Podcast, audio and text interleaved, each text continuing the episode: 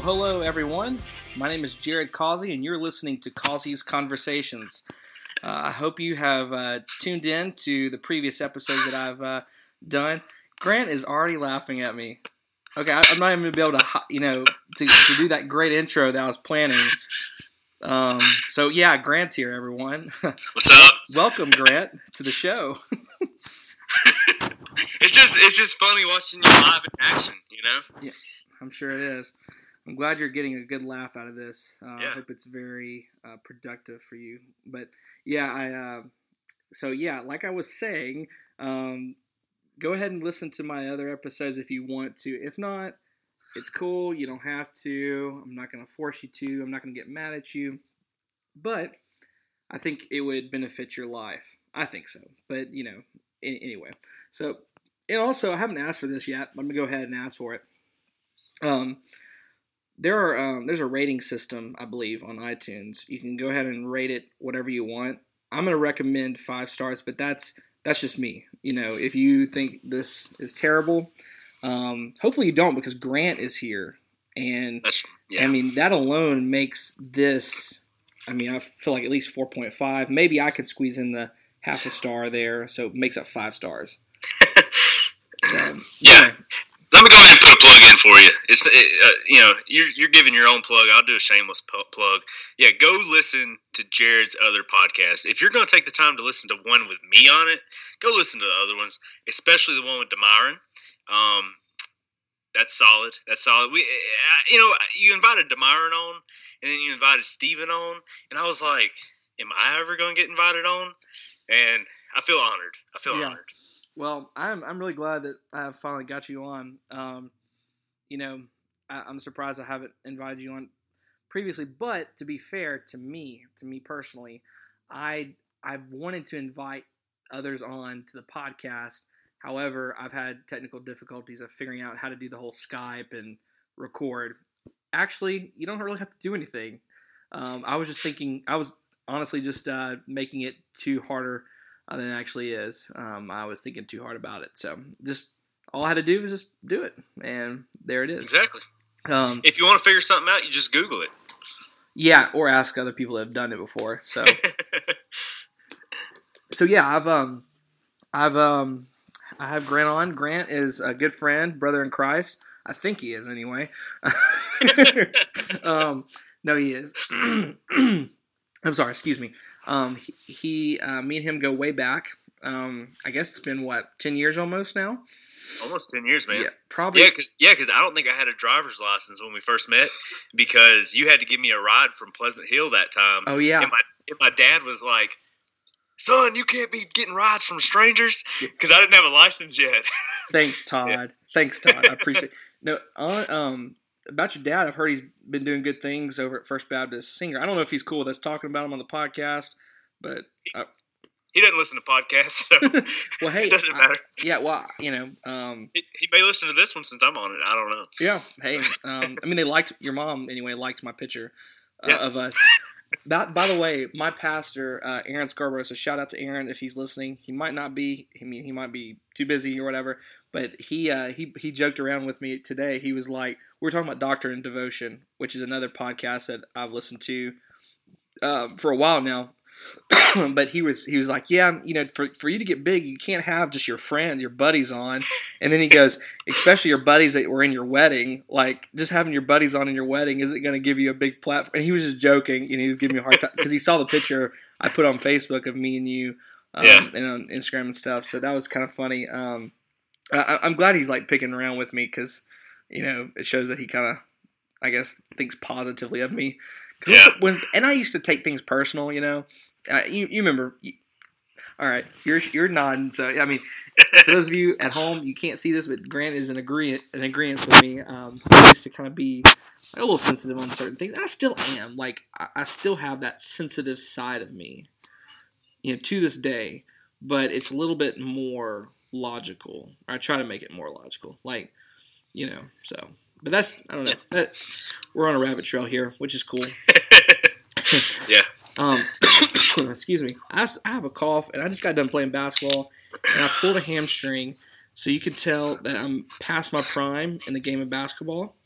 I'm, um, I did make one three. That was good. I made one three. That was very very good. Um, I didn't play the second half though. I was I had to tell coach I needed out. So um, Yeah. this is this is at uh, our at seminary. We have intramural league basketball league. Yes, we do have that at seminary.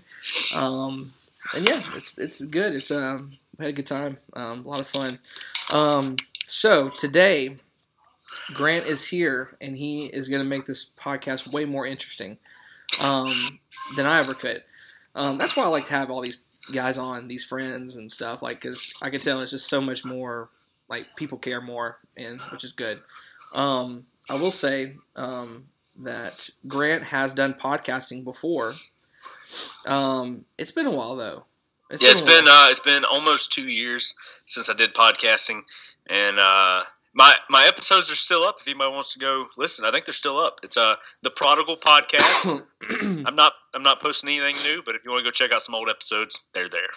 And one of the reasons why he's not uh, getting back to podcasting is he, because him and Lauren are about to have their first kid. Baby, I, yeah, baby. I was waiting for you to finish it for me. Uh, yeah, first baby, and the little guy, his name is going to be. Benjamin Grant Keel. All right. Oh, Yeah. middle name there. Nice. Very humble of you, Grant. I'm kidding. No, I think that's cool. Um, little tradition there. Hopefully, your grandkids are named. You know, uh, Grant, Middle name. yeah. Yeah, Grant. Um, that's that's cool though, and um, happy for both of them. Know they're going to be great parents. I mean, I know Lauren's going to be a great mom. Don't know about Grant being a great dad. I'm still still have doubts there, but no. Um, I, what's you know what's funny is um, I, I've known Grant and Lauren since uh, both y'all have known you know y'all since like 2009 I guess 2010 or something like that around then and um, you know it's kind of kind of cool that y'all are have, having a kid now that's that's Yeah. pretty cool Yeah, especially because you used to say she was your college mom. So, yeah I, It's like, I was about to say that I was like is that gonna be weird too weird nah, it's just a joke, everybody. It's Yeah. not like he really thought she was his mom or anything. yeah yeah yeah yeah and then like um yeah there was something about a dog i remember something about a dog and i would pick with y'all about a dog in high school i don't know there's there was I uh, you don't remember that I remember it, but I don't remember why. okay well what was the joke I don't even remember the joke, but I Oh. remember something about a dog. I remember about as much as you do right now. oh okay gotcha well anyway so um all that to say um they're having a kid things are gonna be great for them and they're living in Dor- living in DeRidder right now um, Louisiana um, that's in kind of the southwest Louisiana area for those that do not know where that's at it's a very good town um, you know main the main reason I like DeRidder a lot is because there's people there that I, I like and love and care about so I mean DeRidder's not the most happening place in the world I mean you got a Walmart barely, but uh, you know, other than that, it's really not a whole lot to do, which is cool. You know, it's cool to get away from, well, you know, the big city. So, but um, yeah, I, I really um, sometimes I get homesick a little bit. I'm like, I miss DeRidder, but most of the time I'm like, I'm I'm glad I'm I'm where I'm at in Fort Worth. So, but anyway, Grant, what are we talking about today? Uh, I forgot what you exactly called it in the text message, but I think I think you said we are going to talk about what a real movement of God looks like. Yeah, And, and this and this all spurred off of my Instagram post the other day. Uh, and I forgot exactly what I said, but I said something to the effect of, you know, we don't have to have these sixty thousand people gatherings. Um, and yeah, I was taking a shot at one particular thing when I said that. Um, uh, we don't have to have these conferences targeting just the youth or the young adults because it seems like every conference these days is targeted at just young people when the, the, the body of uh, Christ is made up of old people, middle aged people, young people, you know, all these different diverse people. Um, but I said that it starts at the local church uh, with the local body. So Right. I agree with you. Um, yeah, so today we are going to be talking about what a true movement of God looks like. Um, so we'll maybe look at different examples throughout church history a little bit.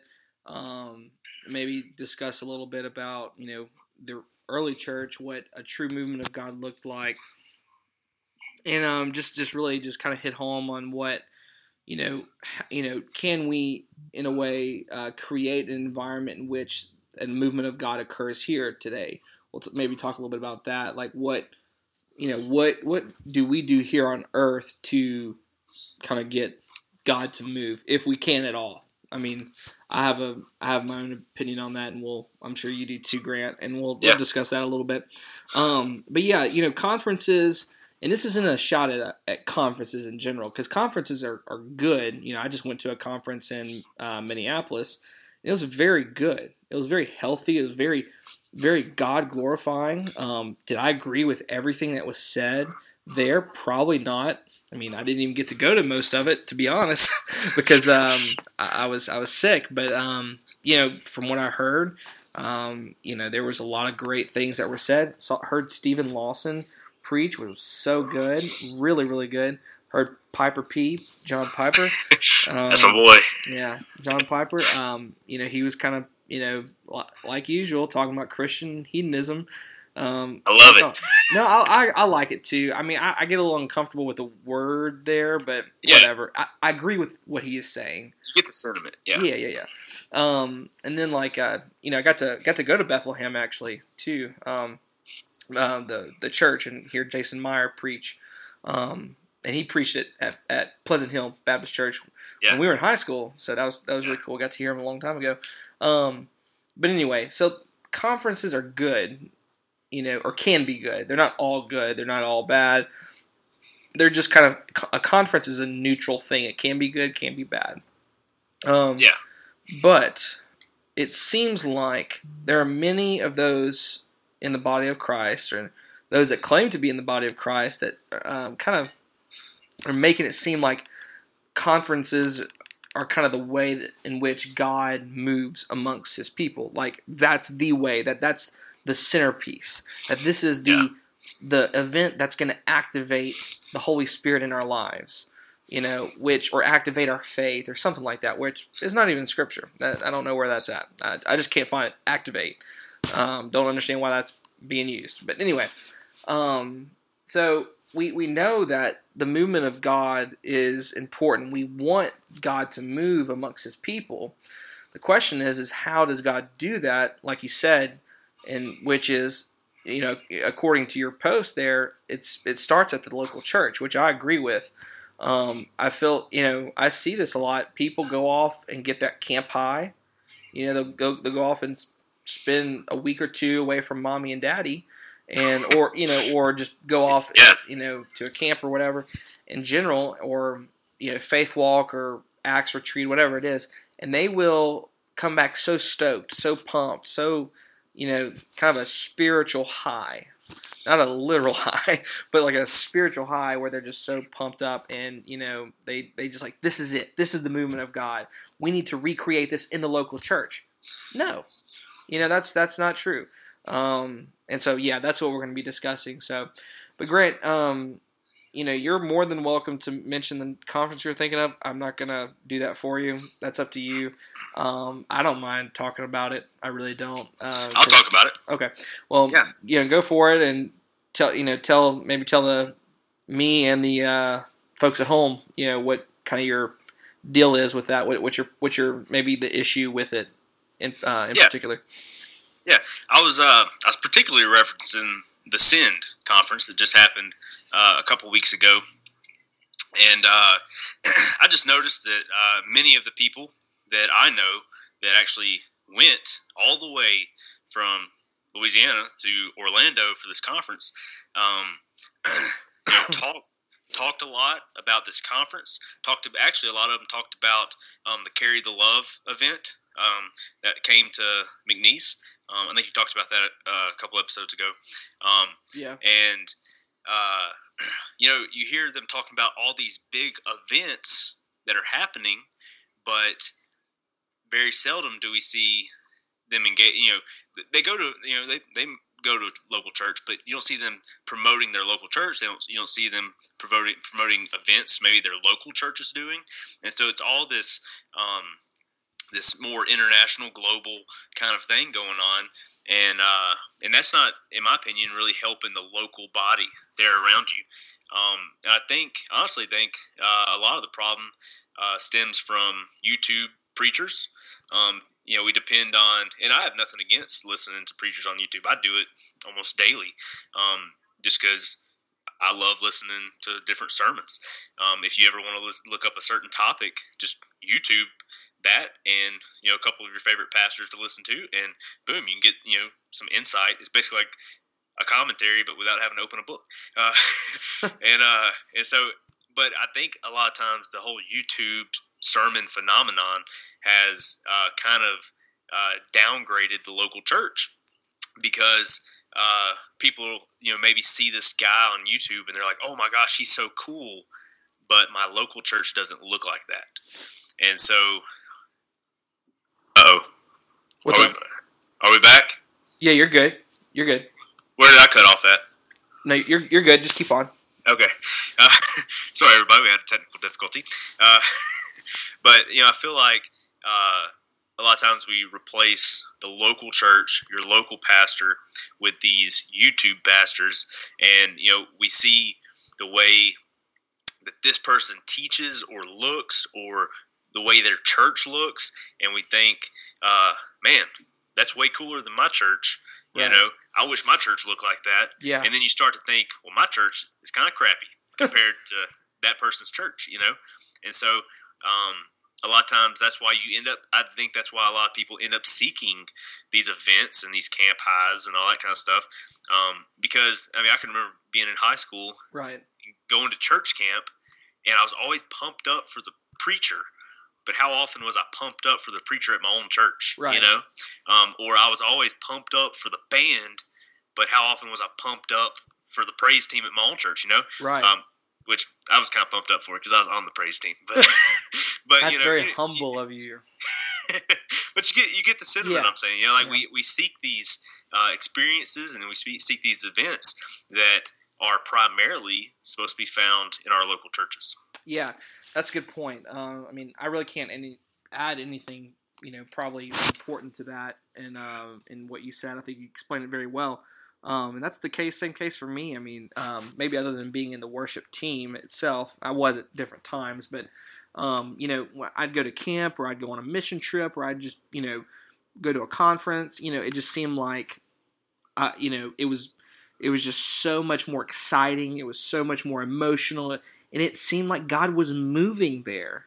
You know, um, you know. Now here's the thing. I want to preface with this. I, this conference I'm about to bring up is not necessarily a, like I don't equate that to the Send, you know, the Send conference. I want to so I want to make that preface uh, there. But I'm talking about the Passion Conference. Um, Louis Giglio is the one that founded that, um, and it's still going on, you know, to this to this day. I mean, it's they, every year they do it, and it's usually pretty it's it's so so. I mean, like I'm not saying it's you know completely bad. Um, I disagree with a lot of the things they do there, though. I mean, they'll have solid preachers there at times. Like I think they have Piper still. Um, guys like him or Chandler, but they'll ha- they'll invite Christine Caine, who um, I don't know.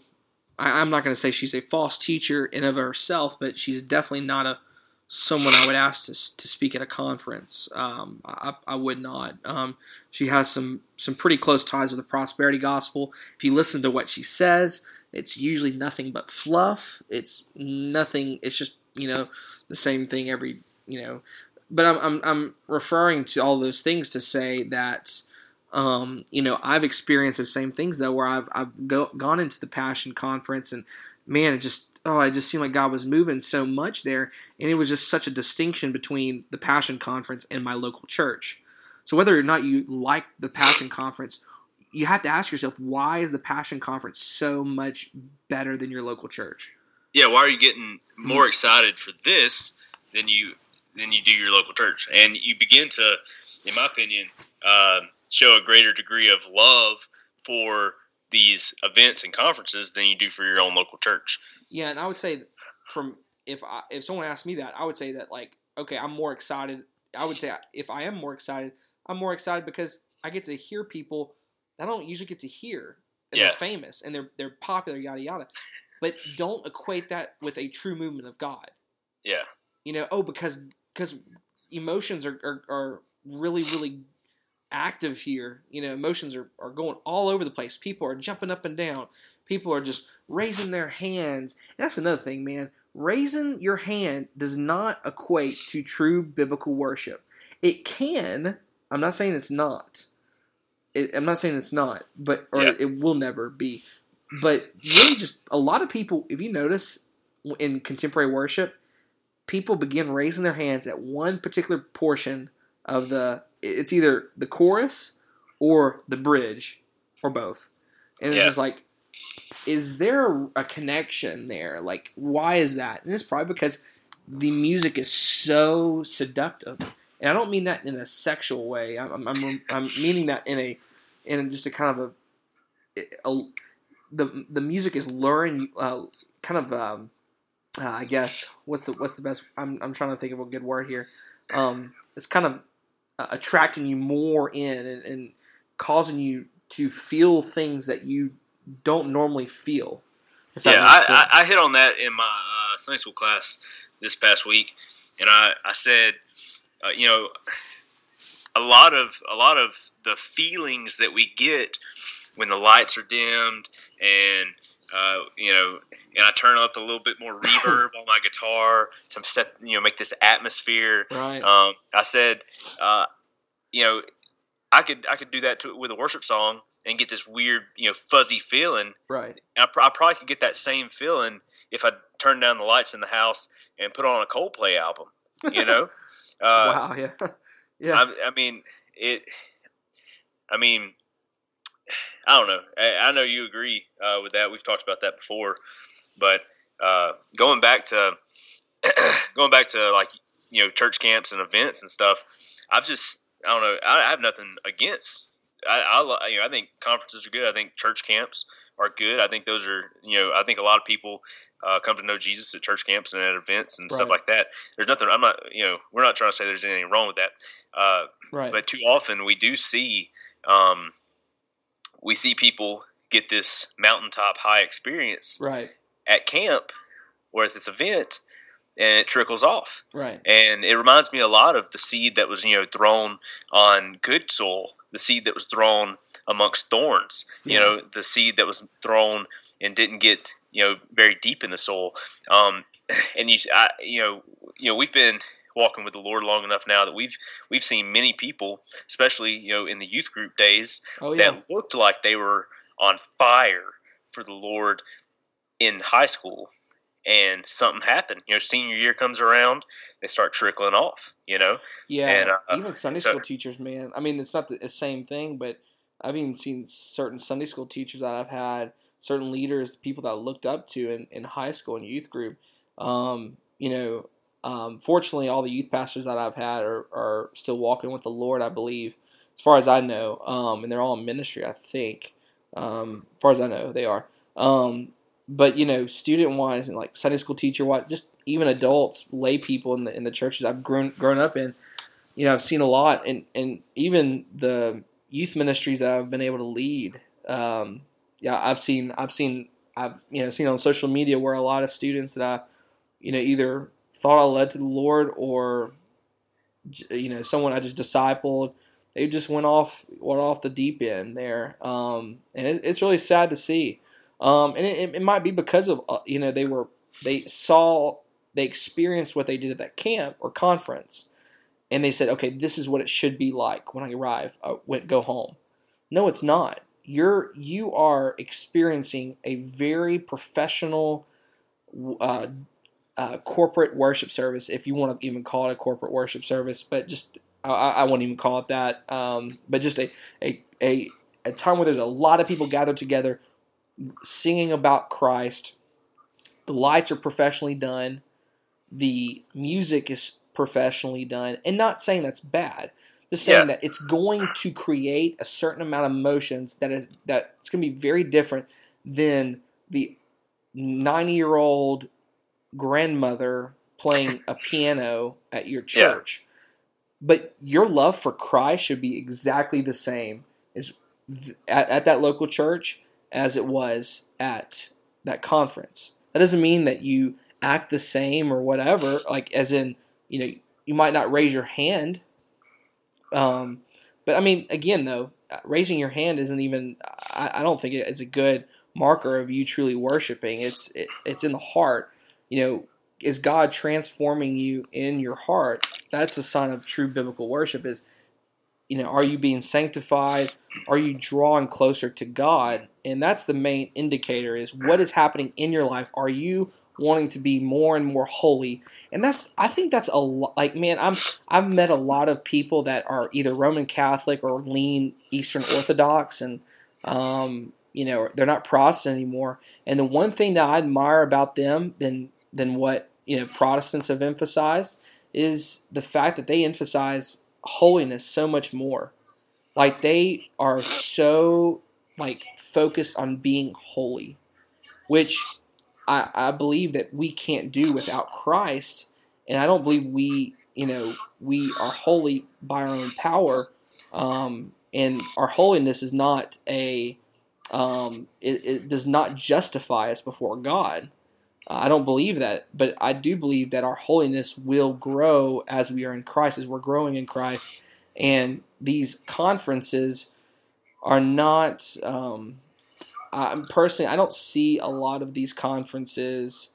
Um, I'm talking about like stuff like the Send or the Passion Conference, really doing that, encouraging yeah. that. Now, I mean, this me, I'm a little biased, but I've seen a lot of great things come out of other conferences, though. So, um, you know, I know it's not all conferences. it's just these ones in particular. So, um, I saw you grab a book or something. You got, you got something there?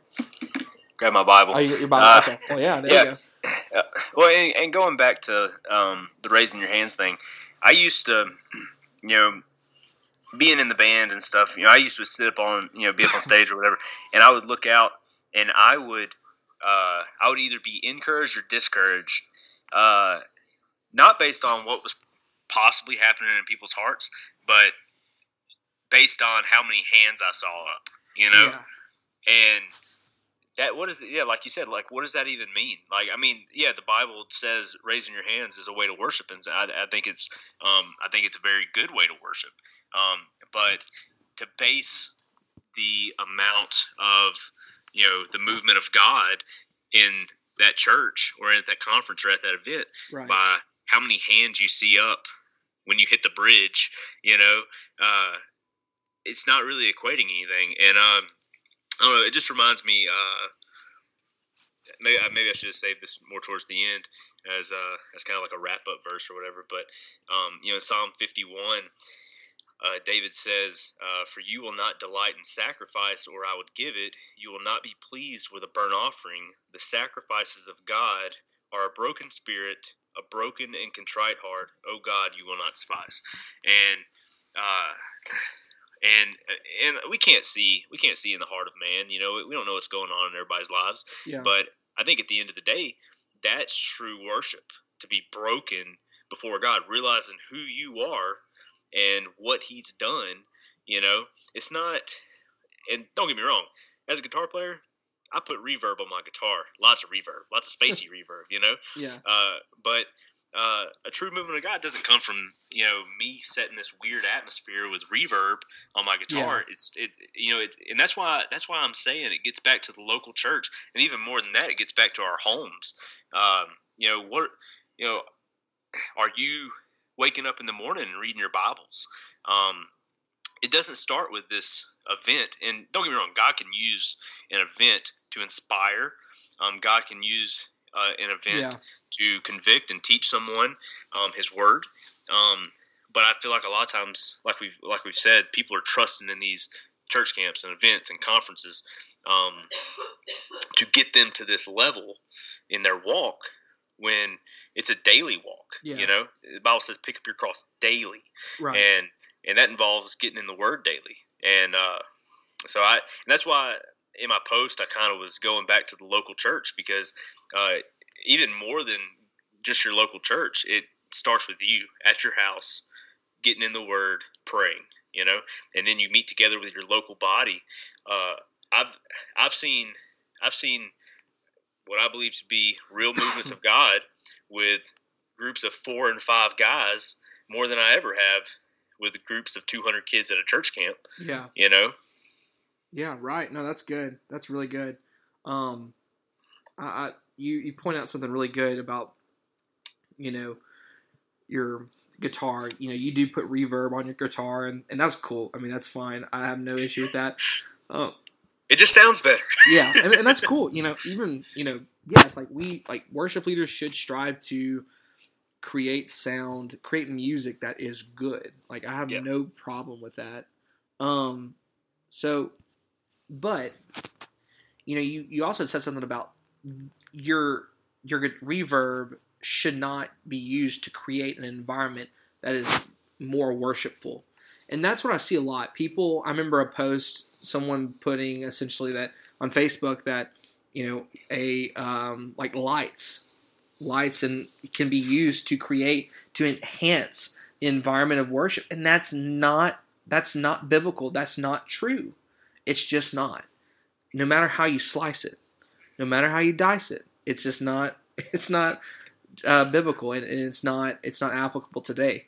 Um, I know they didn't have technology like that, but it still, and and this is we've gotten th- this mindset that we need to create some type of environment, like at a conference or whatever, and we need to do the same thing at the local church. We've gotten that idea from a man. I I mean, okay, this idea probably was did not begin with this guy, but it became really popular and. Um, the who I'm referring to is Charles Finney. Uh, in fact, ironically, and I didn't plan this out, so must be the Lord and His providence. But um, uh, in church history too, we we discussed Charles Finney, and this is what he had to say about um, about a movement of God, a revival. Um, let me find the quote real quick. Um, as soon as I do, I'm going to begin discussing it. Let me look and see if I can get it. Um, okay, it says here a new heart consists in a preference of the glory of God and the interest of his kingdom to one's own happiness. In other words, it is a change from selfishness to benevolence, from having a supreme regard to one's own interest to an absorbing and controlling choice of the happiness and glory of and glory of God and his kingdom. It is a change in the choice of a supreme ruler. The conduct of impenitent sinners demonstrates that they prefer Satan as the ruler of the world. They obey his laws, ele- electioneer for him, and are zealous for his interests, even to martyrdom.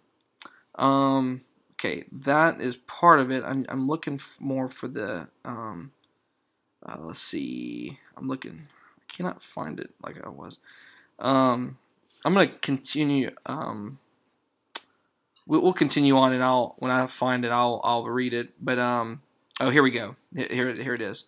Um, so he says in his uh, lectures on revivals of religion, he says, um, almost all the religion in the world has been produced by rival, revivals. God has found it necessary to take, take advantage of the excited, excitability there is in mankind to produce powerful excitements among them before he can lead them to obey.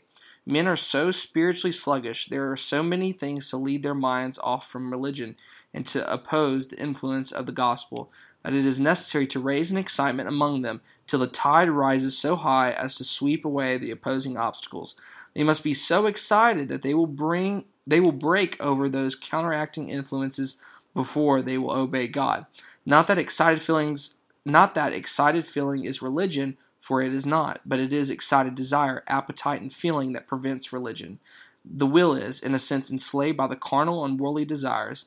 Hence, it is necessary to awaken men to, in, to a sense of guilt and danger, and thus produce an excitement of counter feeling and desire which will break the power of carnal and worldly desire and leave the will free to obey God. There is so little principle in the church, so little firmness and stability of purpose, that unless the religious feelings are awakened and kept excited, counter worldly feeling and excitement will prevail, and men will not will not men will not obey God. Revival is not a miracle or dependent on a miracle in any sense. It is a purely philosophical result of the right use of the constituted means. That's important right there. It is a purely philosophical result of the right of the const, uh, right use of the constituted means, as much as as much so as any other effect produced by the application of means. So I know that was a lot. Um, I wanted to read all that though because it, it that's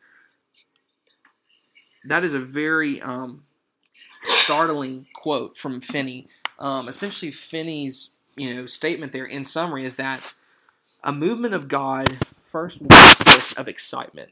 You, the people in that movement, will be excited. Therefore, and he says it in there, create the means by which people can get excited. And so it's the same thing today. We want to create an environment that will cause us to be more excited, to be more happy, to be more jumpy, if if you will. Um, and I disagree with Finney on that. Um, I, I de- definitely disagree with him on that. I don't think our job is to create an environment where people are excited. I don't think that's the goal. I think the goal is to be reverent in the corporate service uh, before holy God. Um, our job is not to get people excited about about Christ uh, in their emotions. That's not our job. Um, I mean, if you want to say that emotions are a part of that, then I mean, the only thing you can say is the Holy. That's the Holy Spirit's job. Uh, but even so, I don't believe a true, you know, love for God. It begins with the emotions uh, that one has. Um, I believe that it starts with um, both a head and heart knowledge of who God is, um, and of course that will come out and emotions will be expressed. But emotions are a result. It's not the thing of itself that constitutes a movement of God or worship. Um, so yeah, that I thought that was really interesting. I I read um, we read through that in class, and I was like, whoa, this is crazy. You know, like we're doing that now. We're that's what a lot of not only conferences but churches are doing. And I'm afraid that as we continue doing this, um, I think it creates um, a false sense of what church is supposed to be about. The local church is supposed to be about in the minds of a lot of young people because the young people are the mainly the ones that are being affected by all this. It's not like older people. Older people might be encouraging this, but this is mostly young people being affected by this movement of emotionalism within conferences that's pouring out into the church. So now, what you have at conferences, people are re- reproducing it at the local level. They're going to do it. Um, and not only at the local level, in the local church, they're going to do it. They're going to do their own conferences. They're going to do their own, like Carry the Love. I, I discussed that, you know, a lot, like Grant said uh, with Stephen Klaus a few weeks ago. You have these movements that are based on emotion and not on theology, scripture, and a true love and passion for Christ um, and and the Lord. Um, it just it's not that's not what it's about. It's about feelings. It's about um, just getting a, getting getting a a strong emotional reaction. That's what the that's the purpose of it. That's what it's about. So, Finney, I disagree with him. Um, I think what he what he like those statements. Um, a lot of people have, for some reason, I don't know. If, I don't think a lot of people have read Finney and like, oh, Finney's right. Let me do that. I think it's just over the years people have kind of saw other things that people did. So like, uh, for example, you know, um, after Finney, you have Billy Graham, which don't get me wrong, I, I, love a lot of what Billy Graham said and did, but a lot of what he also did was very emotional and it, it incited a response in people. You know, as that was the purpose, you know, to get people just to come to Jesus by walking the aisle and praying that prayer. Um, and then you have people today like our boy Stephen Furtick there. He's um, he's kind of at the head of this a lot. I think um, he does a lot, and I am going to bring up an example in a little bit. But Grant, I want to hear your thoughts on what I just said. I know I rambled a lot there, um, but Grant, what, what, are your thoughts on all, all that? Um, well, I'm going to hit on a couple things you said because um, as you were going, I was thinking about different things, but. like when you said, uh, I was thinking about what you said, but it brought up different things in my mind. Um, but like you mentioned the carry the love thing, and honestly, I, I mean, I, I, haven't heard any of the teaching or preaching from any of that. But I guess one of my, uh, I guess, concerns with something like that would be you got these guys coming into these random college towns, um, you know, preaching, you know, to them and all this stuff. So you get these college kids in there who maybe aren't plugged into a local church or anything, and you know, um, maybe not even friends with any Christians or anything, and they show up to this event, and uh, and maybe something happens. Maybe maybe they feel like, hey, I want to be a part of this, and then all of a sudden this movement leaves town, Yeah. And then they're stuck there. They don't have a local church. They don't have any friends who are believers. Like, so I, I feel like I, I'd be curious to to know how many people end up like that out of a situation like that. Yeah. You just got these these people coming into town, holding this little uh, revival fest or what, I don't know what you'd call it. Uh, this little Jesus party, and uh, I don't know. That's probably a It, bad it word. looked like a uh, Jesus metal concert to be way honest, to and I, I don't mind a Jesus describe it, but uh, you know, and then they're they're kind of left alone. yeah, You know, it's like you know they they'd have somebody right there with them. You know, local, I guess, like lead them to the Lord, or you know, walk beside them and say, "Hey, you know, I go to this church. Why don't you come with me?" Um, and then another thing you're talking about, you basically were talking about easy believism there for a little bit. Uh, yeah, whenever you're talking about, you know, just getting as many people to walk the aisle as possible. And uh, I'm actually, uh, I'm, I'm filling in for Stephen Wednesday night uh, for the youth group. And uh, I'm actually going to be teaching on Matthew 7, 13 and 14, you know, uh, and it says, ev you know, everybody who's listening to this podcast is probably actually probably already knows this, these verses, but uh, you know, it says, "Enter by the narrow gate, for the gate is wide." And I love, I love the way the ESV says this, and the way is easy. You know, a lot of, you know, a lot of them say, you know, the gate is wide and the way is broad. Um, but I love that the ESV uses, and the way is easy that leads to destruction, and those who enter by it are many. For the gate is narrow and the way is hard that leads to life, and those who find it are few. And so, uh, I just, you know, verses like that, even being a, you know, me being a Christian now for, you know, 11 years, uh, I got to ask myself when I read that, has my walk been easy or has it been hard? Because if it's been easy, then I'm probably going the, you know, I'm probably walking the wrong path, you know. Um, but if there are difficulties along the way, then I can be assured that uh, that I'm probably on the right path, you know Right.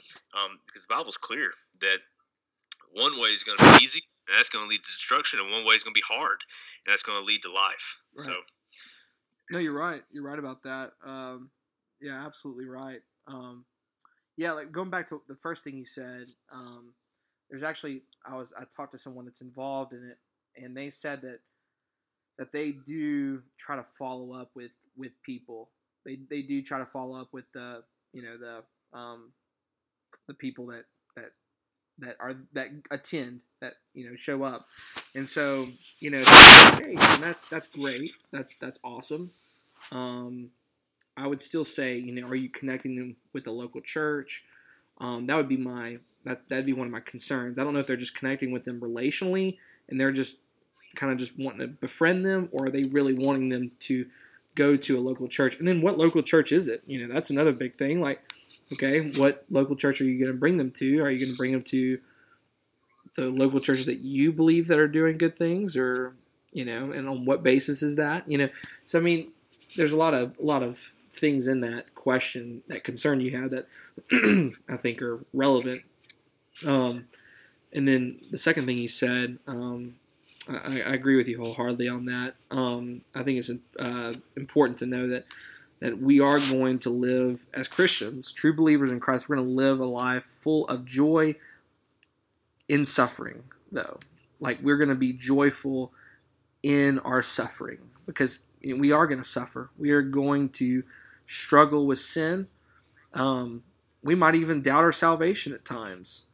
You know, we might go through that. I mean, I know I've struggled with that before, um, doubting my salvation. Um, so, um, but that's that's good with what you said for sure. Um, you know, I, go, going back more towards the you know conferences and stuff. What's a true movement of God? Um, you know, a lot of these conferences will, you know, I don't know if you would agree with this. I, I think you would agree with at least the sentiment of this, but a lot of them are filled with, I think, practices, worship practices, and filled with preachers that, so practices that are problematic within a um, a worship setting and also filled with false teachers. And what I mean by that is, you know, first off, a lot of the, the stuff that is done, um, I would call strange fire. And for those of you that aren't aware of this, uh, in Leviticus, um, you have uh, Nahab and Abihu, Abihu, Abihu, some, I forgot to say his name exactly, but um, he basically, um, him, so that's Aaron's sons. So Aaron's sons offer strange fire to God, and essentially, uh, it was the wrong, basically wrong sacrifice. It was wrong, the improper way of worship, and God killed them, which is crazy to us. I agree. Um, and so what I'm so connecting that to today would say a lot of things that are being done in these conferences are, I would say, um, at, you know, at best, um, unwise. Um, at worst, I would say they're straight up disrespectful to God, because um, God never commanded to be worshipped with in the way that a lot of these these services are being done. Um, but yeah, I um I so I wanted to kind of say that. But false teachers, man, I like at the Send conference. I mean, there was Todd White, Bill Johnson, any even Benny Hinn showed up, even though he wasn't on the official schedule. He did show up to, to the event and um, he did his thing. And Benny Hinn's, and it's not even. I mean, most people don't even argue. He's not the. He is not a good teacher. He is a false teacher. Um, so I don't understand why people would even entertain these conferences like this. Now I understand Passion because Passion actually has orthodox teachers, I think, for the most part. But yeah. So, um, but yeah. So what else? You, uh, what else did you want to say on that, Grant? I agree wholeheartedly. Uh, everything you said, and you know, I guess one of the honestly one of the biggest. I guess uh, trying to think of the right word. I guess one of my biggest concerns outside of uh, possibly people being you know led astray or whatever about about the sin was uh man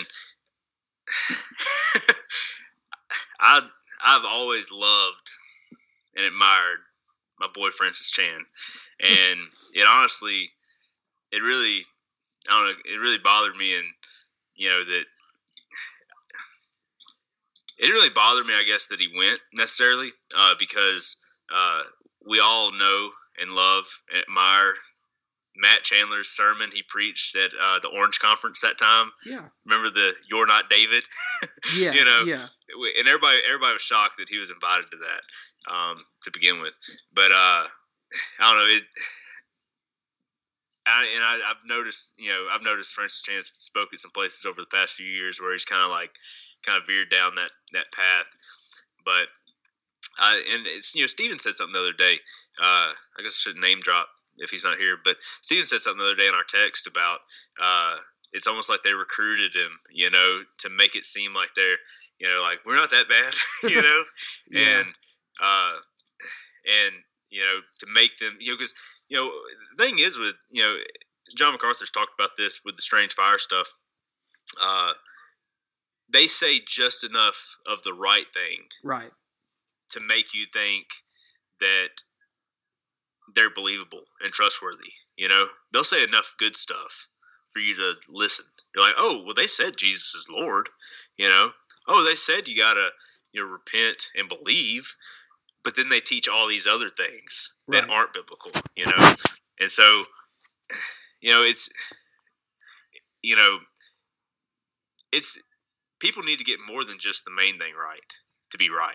Yeah. You know, uh, I know there are sec. I believe there are secondary issues that we can pass off. Right. Uh, but uh, you know, we're all going to have disagreements on secondary issues.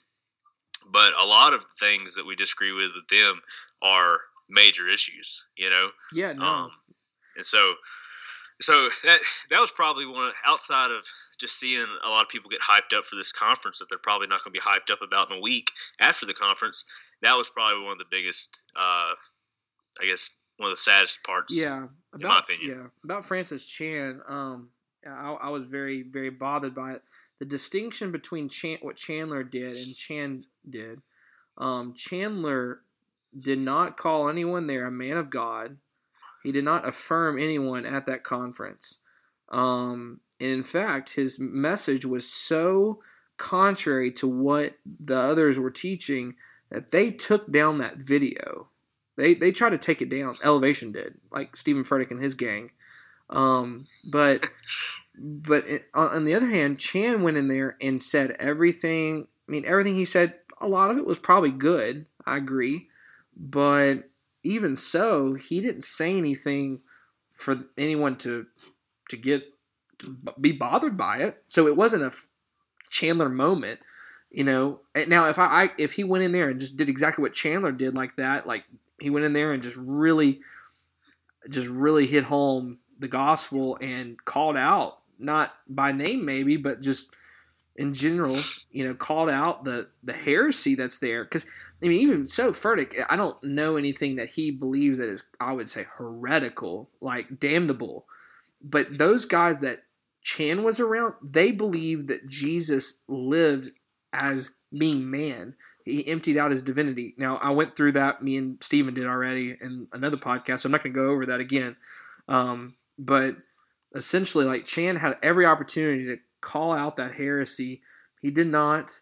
And in fact, he affirmed these men as godly men. That's a problem. That's the main thing. I mean, if he would have, yeah. if he wouldn't have done that, and he would have really called them out very strongly, he wouldn't have been invited back. Number one, you wouldn't see Todd White promoting Chan anymore. I mean, right after the, I mean, during the conference, he took a picture um, with Chan and posted about him on Instagram. You know, that wouldn't have happened. You know, and so Chan and Chandler handle that completely different. Um, and I yeah. agree that it's it's possible to go to a conference and still be very uh, just do what you you should as a as a preacher of the Word of God. Chan did not do that. He failed there, uh, unfortunately. And that doesn't mean that I don't I don't believe Chan's a brother in Christ. I do, but that's why I'm so concerned. He's a brother in Christ. He's a leader. He means so much to yeah. people. And I I mean, that goes back to celebrity pastors and preachers. You know, we shouldn't really take so much stock in what they say and do. Um, we should be concerned and, and try to encourage them and to help them. But at the same time, we, you know, we can't base our faith on Chan and and others like him and say, oh well, he he did that. We're we're in trouble now. You know, it's it's all over yeah. with. You know, we we got to be strong in our own faith, obviously, and Um, but yeah, I mean, all that to say, with Chan, I, I really, I was really disappointed. But I think, um, you know, I'm, I'm honestly not surprised. Cause I've been seeing Chan do this kind of stuff for the past, like you said, few years. I mean, he went to IHOP, International House of Prayer, yeah. which Stephen talked about. That's another can of worms there. I'm not going to open that one tonight. But he, he went there, same thing. You know, it's just he even rebuked people that would call out these people, like these false teachers. He said, "They are these. Are, do not rebuke the anointed. Don't don't do not despise these men." Um, it's not that I despise them. I just I'm very I, they're wolves in sheep's clothing. I think we need to protect our flocks. And our, you know. Yeah, that's the that's the thing. Like, it's like nobody thinks. Like, I mean, the Bible speaks about there are going to be false teachers and there's going to be wolves in sheep's clothing. Right. And it's like, but nobody thinks it's anybody. You know, like nobody actually is. You know, you got people who are actually calling people out. You get you have people who call people out, but uh, it's like the majority of the church doesn't really. I mean, yeah, you got like the Benny Hinns and you got the Joel Osteens, and you'll hear a preacher every now and then be like, "Yeah, Joel Osteen's a false teacher, you know. Yeah. Benny yeah. Hinn's a false teacher, but like those are the obvious guys, you know. And, like yeah. I'm talking like the Bible says there's going to be people who are really deceiving people. Yeah. Uh, I don't know anybody in my own life. What I say about. I know some people who's fallen for the Joel Osteen thing, but yeah. I don't know a single person in my life who has fallen for the Benny Hinn thing, you know. And so, yeah, I, I know some I mean, people that have, but yeah, it's it's very few. You're right. Yeah, like those are the obvious guys that people are going to hit on, you know. Yeah. But uh, when we read the Bible, like these are like people who they look like one of us. The Bible Right. says it. They're wolves in sheep's clothing. They're not wolves in wolves' clothing. you know, these are wolves in sheep's clothing. They look like a sheep. You know, and but on the inside they're not. And so, uh, but we're not calling them out. Like like nobody wants to admit that there's actually these people out there. You know, yeah, yeah. it's like we read about it and we agree with the Bible that it says it, but we don't. We won't like just confront it. You know. Right. Yeah, I mean, I've talked to some guys in that movement, the NAR movement, and you know, I know, I know they would probably say the false teachers that of our day is probably people like John MacArthur, and I'm, and they'll probably say it based on, you know, him being so mean, quote unquote. And look, I get he's not perfect. I get that. Like he probably has said things that are rude, that are not wise, but I mean, I don't. I've, I've listened to, to a lot of MacArthur. I've never heard him say anything that I consider to be just unloving. And I'm like I said in the beginning of the episode, I'm a sensitive guy. You know, I've never. You know, if if anyone would pick up on something that's you know insensitive in that aspect, I would have. I probably would have. Maybe maybe not. I don't know. I could have been deceived. I don't know. Maybe I was deceived, but I mean, just until I you know hear an example. So I mean, but you're right that we we got we have to be honest and we have to be um, very diligent in in how we go about this. You know, we can't just go on you know Facebook like boom boom boom boom boom. You know, like there we go. You know, false teacher, false teacher, false teacher.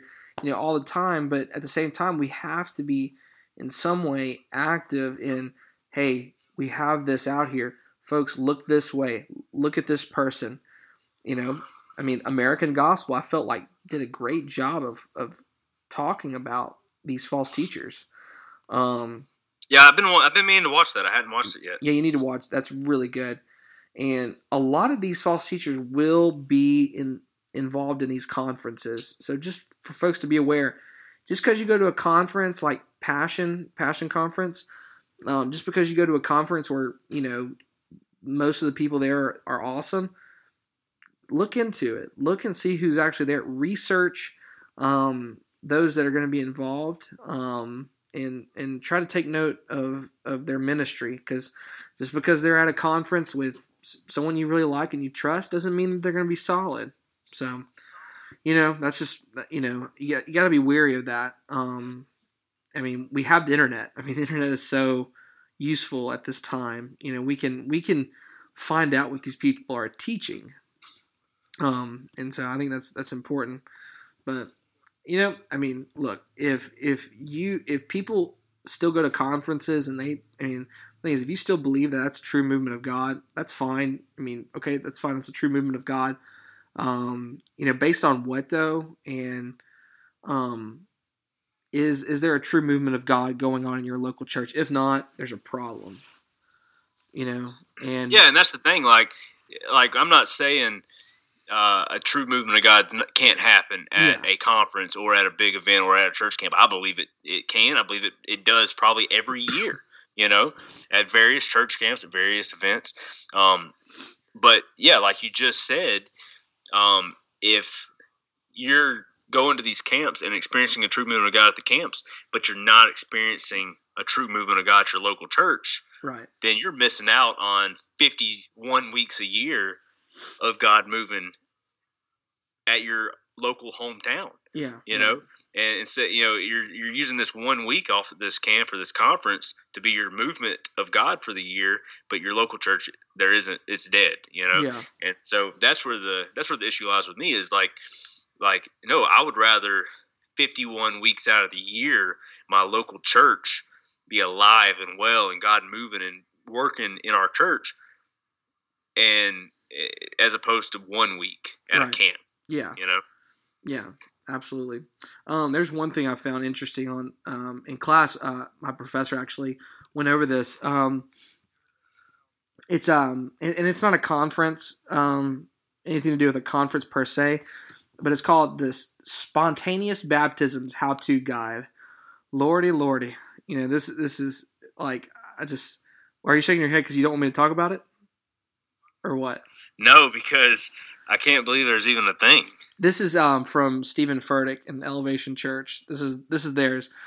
I mean, they go through how to do a spontaneous bap- how do, how to do a spontaneous baptism. They have a celebration team. Know, here we go. This is this is you know um, this is what they say. Um, when you okay, so when the pastor gives the altar call, you sit in the auditorium. So this is the celebration team. These are the people that were are doing all this. 15 people sit in the worship experience and be the first ones to move when pastor the pastor gives the call. So when the pastor gives the altar call, these people move. They sit in, in the worship service and they begin moving forward when the pastor says go. Move intentionally through the highest visibility areas and the longest walk. People at the auditorium exit doors directing people out of the auditorium. So that they it goes into detail about how they want to go about doing this, but in that part it's saying you know, literally, we're gonna have people moving in in in. in yeah, I, I remember visit, that. Yeah. to get them to, to go. And here we go. Create an atmosphere, a celebration for those being baptized as they walk toward the changing rooms. This needs to be huge in all caps. All caps. Huge. Like Trump. Huge. It's just really huge. And over the top celebration. Yeah. And over the top celebrations. I mean, geez. Like, it is it's just so again this the Finney effect, the Finney effect. It's it's um, these these people um, creating an environment where they get more responses. It's it's literally to attract more people, to get more people to move, to get more people to respond. Um, I mean, throughout it, if you read, you can you can look it up yourself. I'm sure. Um, I'm, I'm yeah, not sure. I, re- I remember somebody I remember somebody reading that to me one time. It might have, it may have been you a while back. I don't remember, but it almost reminds me of like uh, whenever you're a little kid and uh, or you don't have to be a little kid, but you know when you're younger or whatever, and you go to this church event and you know the pastor's like everybody who wants to be saved raise their hand and you like kind of peek around and you look and yeah. you saw that like three of your friends did it so you did it yeah or or for instance uh honestly you know I was just like every other kid growing who grew up in church. You know, I said a prayer when I was eight, yeah, and uh, and my pastor found out about it. Like my grandma, I guess, told him, and um, or my mom, one of them.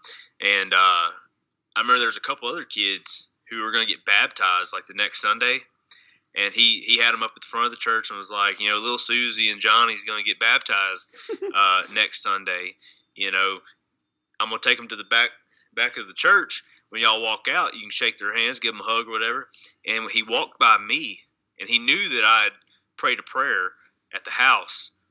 He asked me, "You want to stand up here with him so you can get baptized next week?"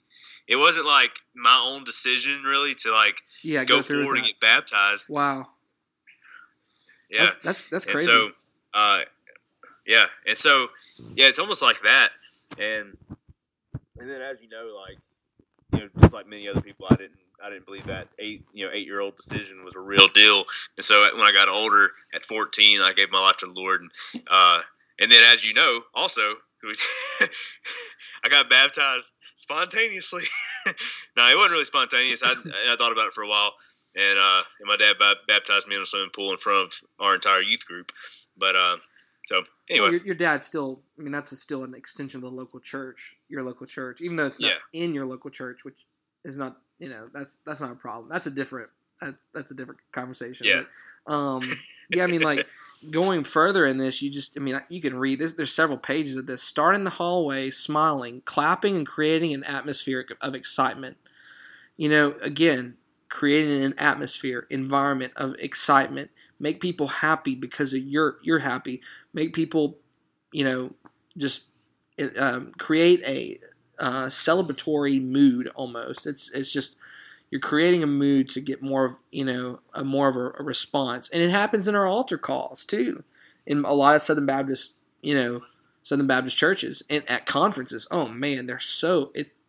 Man, it is crazy. Yeah, and I, I, I believe that that's you know that's going to be a big part of um, you know later you know I just read out of Matthew 7, 13 and 14 but if you read down it's kind of weird everything we've talked about tonight uh, is in almost all of it's in Matthew chapter 7 because I have it open where I'm going to be teaching uh, tomorrow night but uh, yeah right after 13 and 14 it talks about false prophets which we just talked about um, but then uh, right after that is the passage where you know many many will come to me in that day say Lord Lord did yeah. we prophesy in your name, do miracles in your name, you know, do this, do good works, all this, and he's going to say, "I never knew you." Right. And I think I think a lot of that is a, a direct result of people thinking all it is is, "Oh, I just got to say this magic prayer. Right.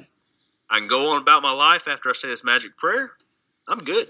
Right. I can get you know. Yeah. I just got to say this prayer. Exactly. I mean, and and honestly, I think that prayer, if you're truly a Christian, that prayer isn't a one-time prayer. Is it, and for the record, it's not a prayer that saves you. It already, you know, it already happened in your heart before you ever said it. But I believe if you're, if you're truly a Christian, that prayer is an echo that you'll be praying your whole life. right. You know, God, I know I'm a sinner.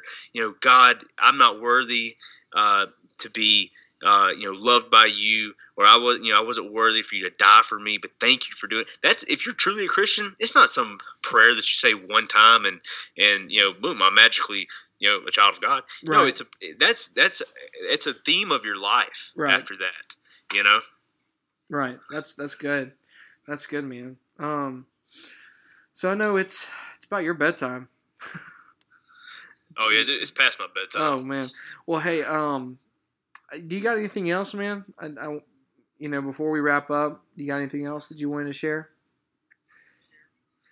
Um, man, you put me on the spot now. I didn't know. I, I didn't have anything planned. Uh, but anything else? Just I anything. will encourage all your all your listeners Okay. need to go subscribe if they haven't. If they listen to this podcast and they've made it this far, they need to hit that subscribe button Right. and listen to all the rest of your podcasts. Oh, that's that's so sweet. Yeah, man. Um. Well, thanks for coming on. I appreciate it.